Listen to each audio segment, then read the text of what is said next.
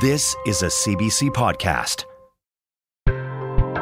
Hi there, it's Piya. Every Wednesday, we are bringing you a bonus podcast, a handpicked story from the week's round of the Sunday magazine that we really think is worth hearing. Of course, you can hear all of our stories, they're all worth listening to, on the full podcast we put out Sunday and on the CBC Listen app. All right, here's this week's highlight.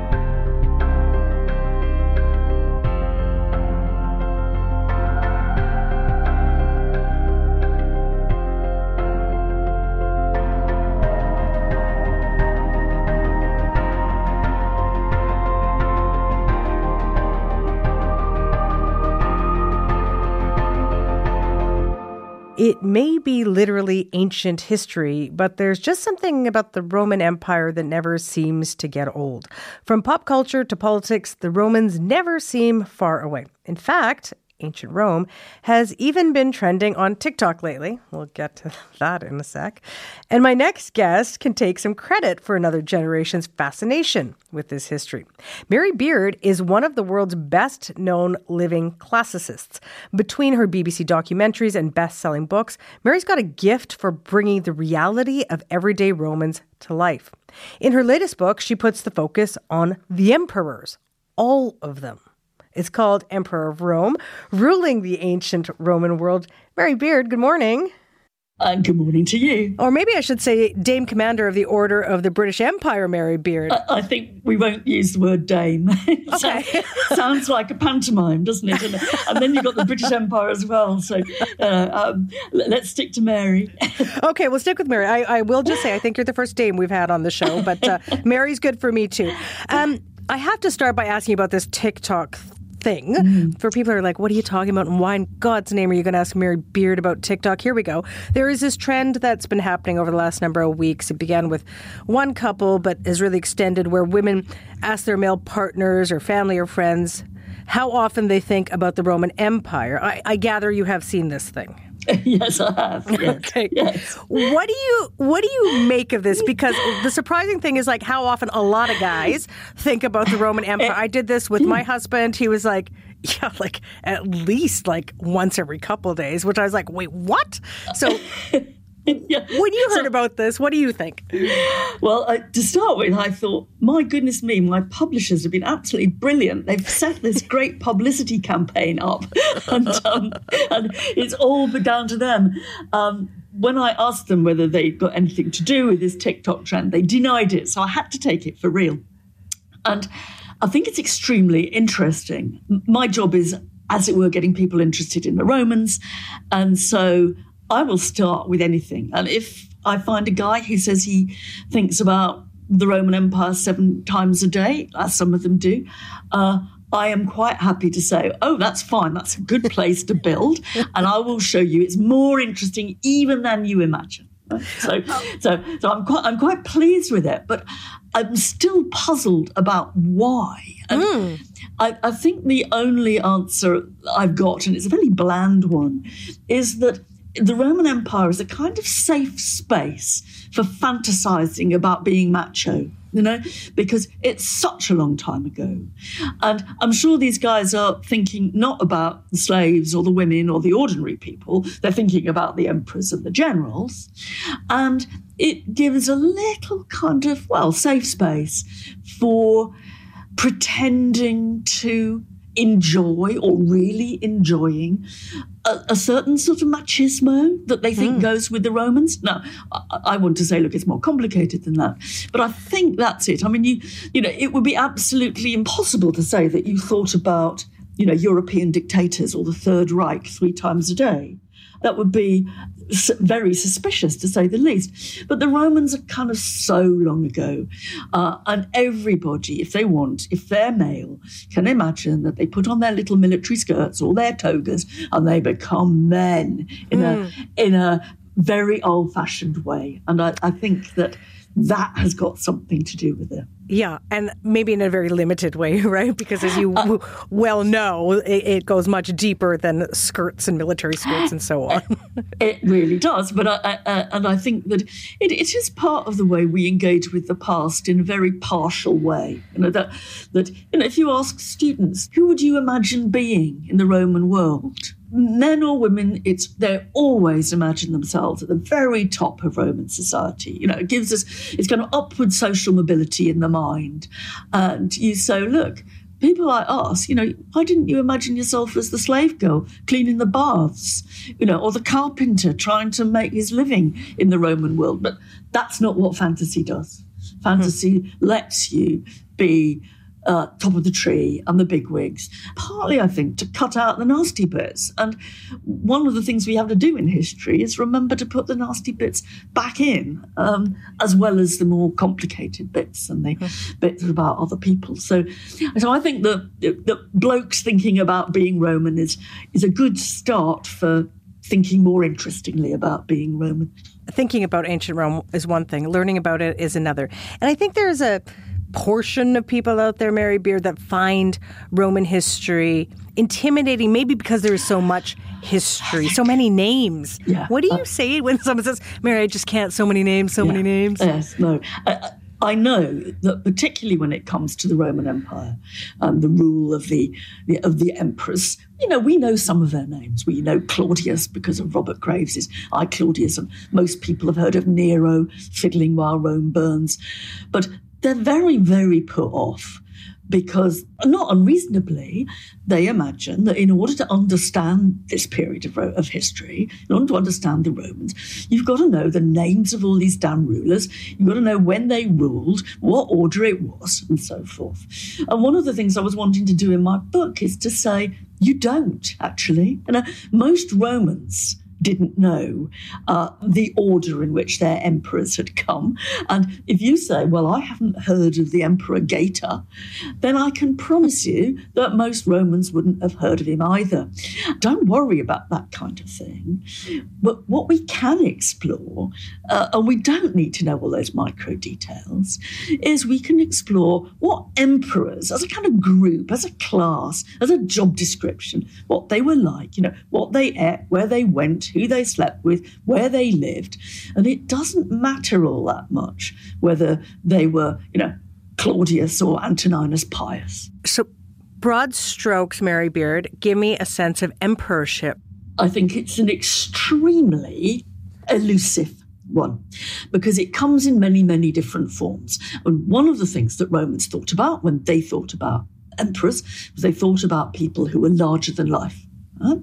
Um, so they had, you know, more sex and better sex and more food and more elaborate food, and they lived in bigger houses than anybody else. There's a bit in the line of celebrity gossip now, I think that, you know, what what all the or royal gossip, you know, the queen's corgis ate out of silver dishes. Right? So there's a there's a fantasy about power and riches, Equally, and I think this is more surprising to people, there is part truth and part fantasy in the idea that the Roman emperor, part of his brand was that he should be accessible to everybody. Mm. It's a wonderful story told about the Emperor Hadrian, but also about other emperors. He's going uh, through the countryside, and a, an old peasant lady comes up to him and says, Excuse me, Emperor, I've got a question for you. And he turns around and says, Terribly sorry, haven't got the time.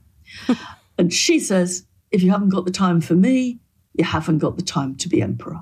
Huh. We tend to forget this, this side of the Roman emperor.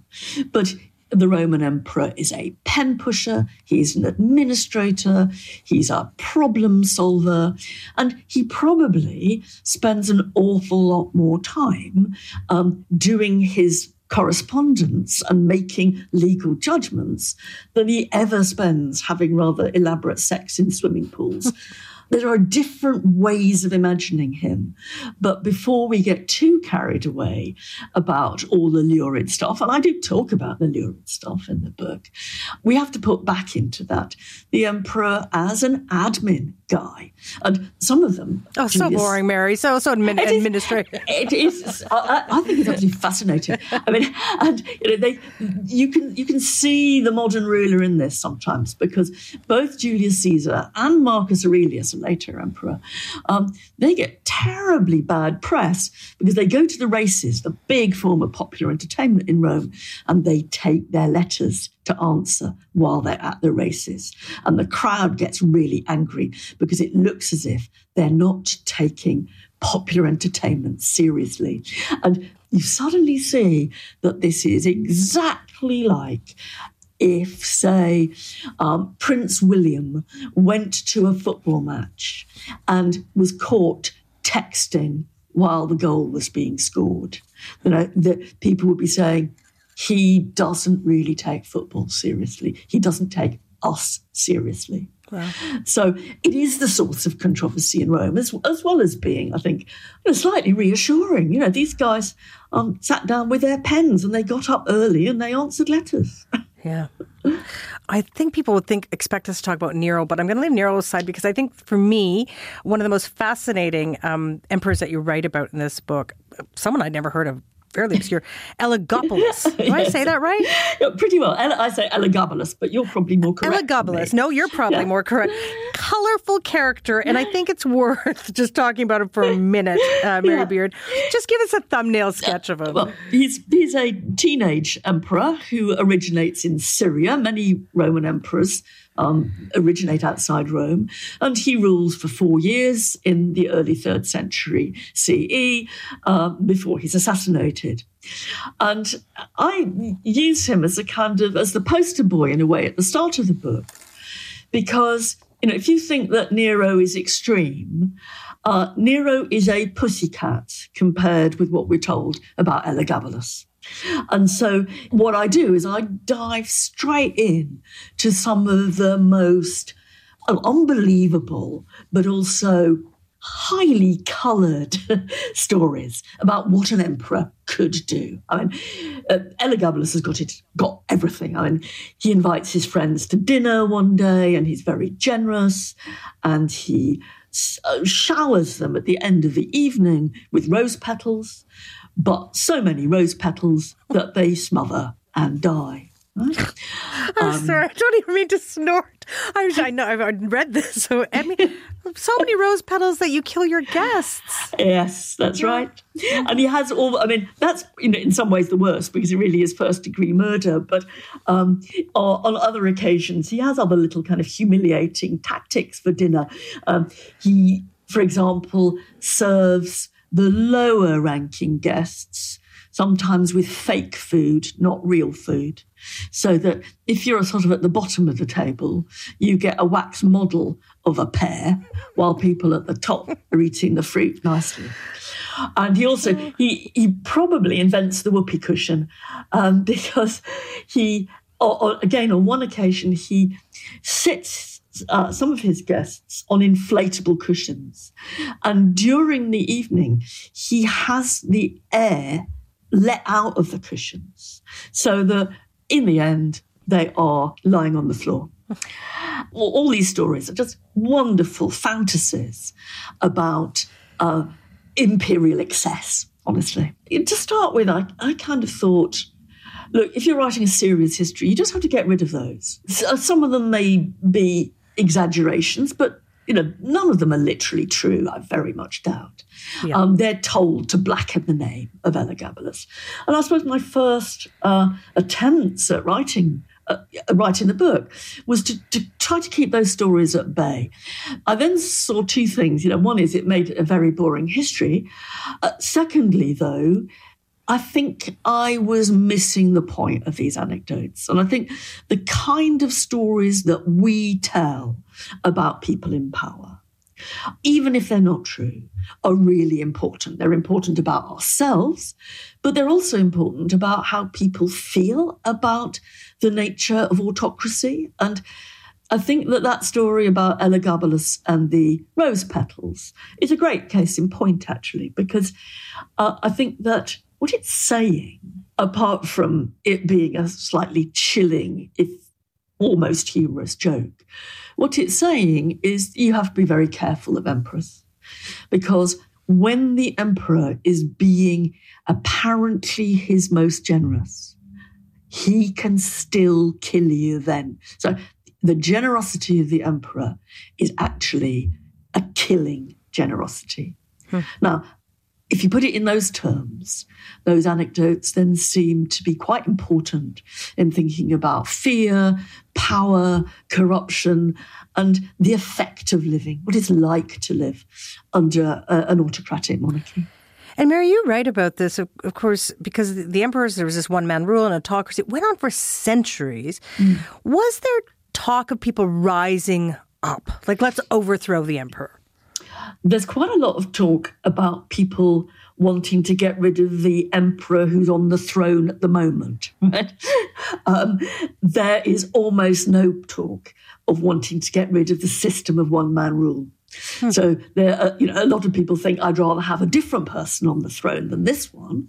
There's very, very little trace after the first few decades of autocracy of anyone saying, "I don't think the autocratic system is right.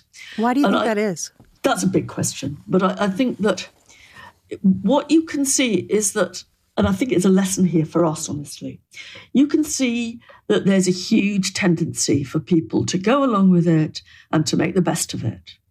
And although I think that we we're looking all the time for the dissidents, for the people who will speak up against this system. And although we like to imagine, I think it's a vain imagining, that if we'd been there, we would have objected. Actually, if you look through all this, people go along with it. They make a deal with dictatorship. And I, I think that, you know, to be honest, that's what keeps autocratic regimes in power even now. Right? It's okay, it's partly violence, it's partly the bloodstained corridors of power. But what sustains and underpins this kind of one man rule, wherever we are, is not only violence, it's that people actually make the best of it, go along with it, and don't object. You know, they don't like individual emperors, and when an emperor dies or is got rid of, they're very happy then to put their head above the parapet and say, Oh, I knew he was a rotten thing all along. Hmm. But actually, for most of the time, they just make do.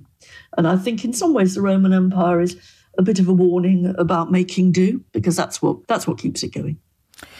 If you're just joining us here on the Sunday Magazine, I'm Piya Chattopadhyay, and I'm speaking with a celebrated historian and classicist, Mary Beard. Her latest book is called Emperor of Rome. When we speak of the Roman Empire, we get a a, certain view of women in that time, or no view of all. How, how do the women feature in these stories of the emperors, emperors you're telling?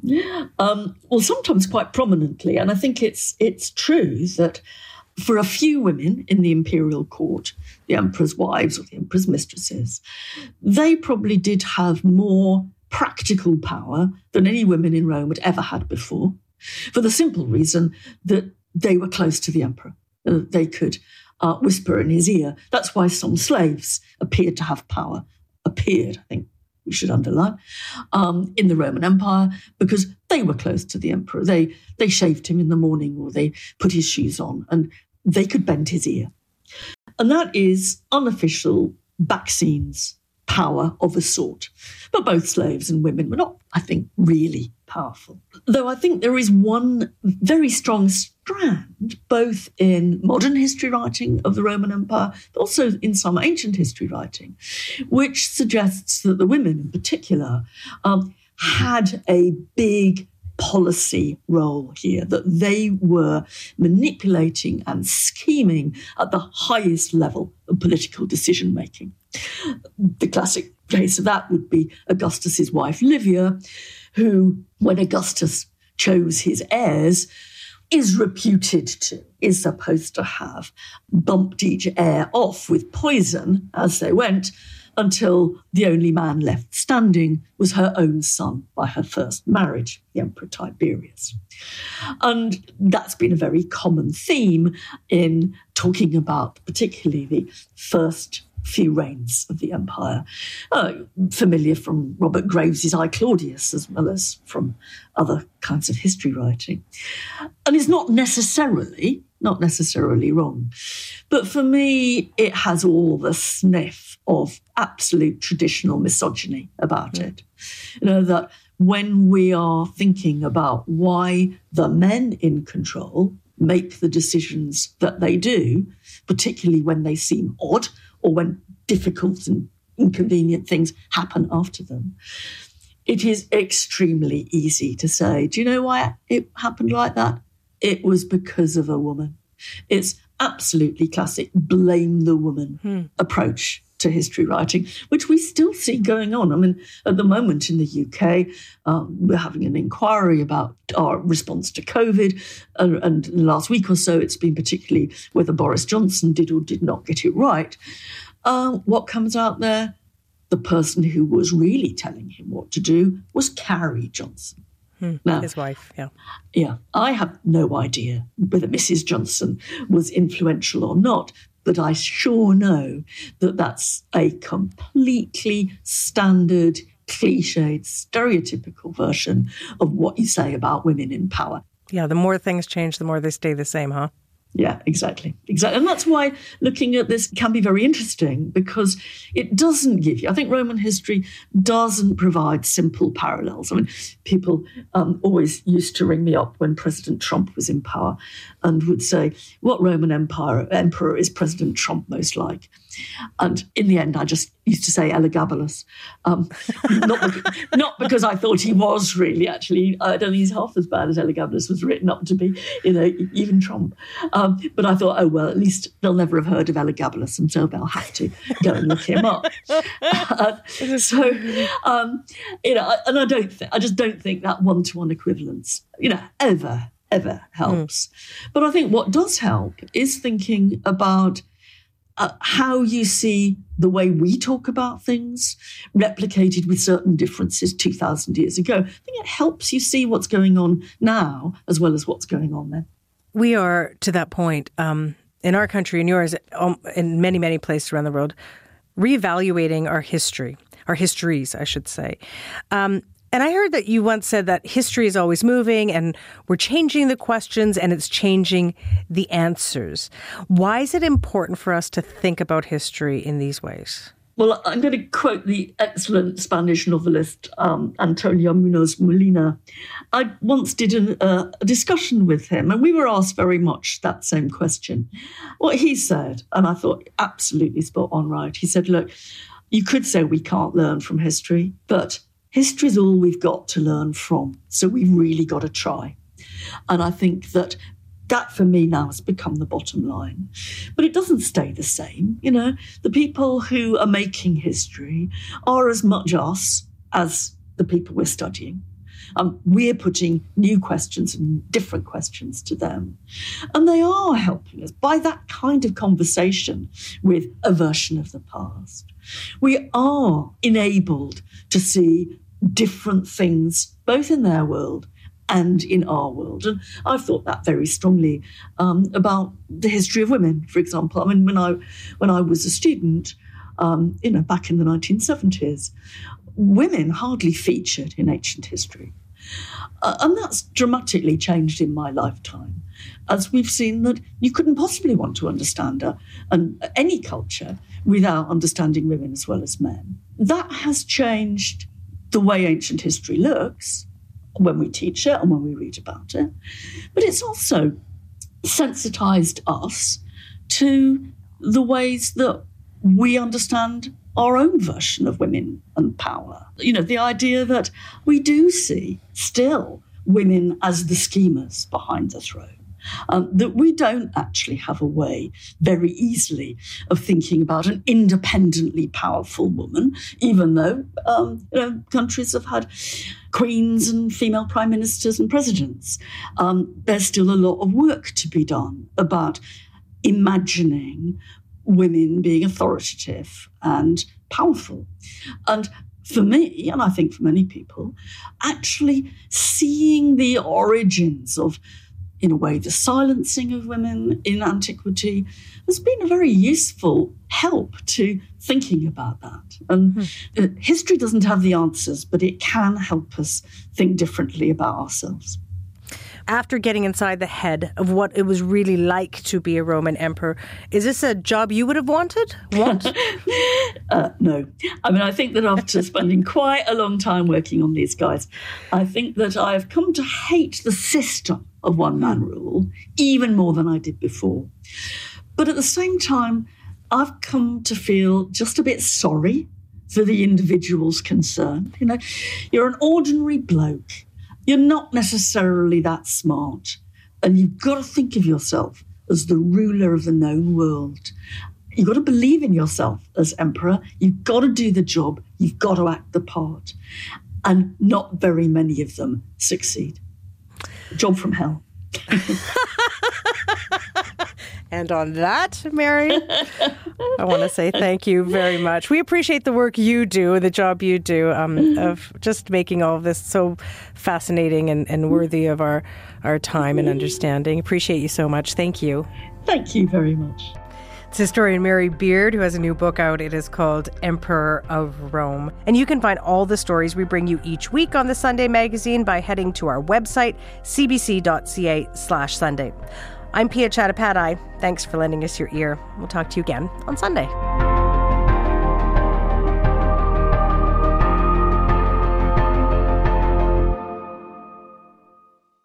For more CBC podcasts, go to cbc.ca slash podcasts.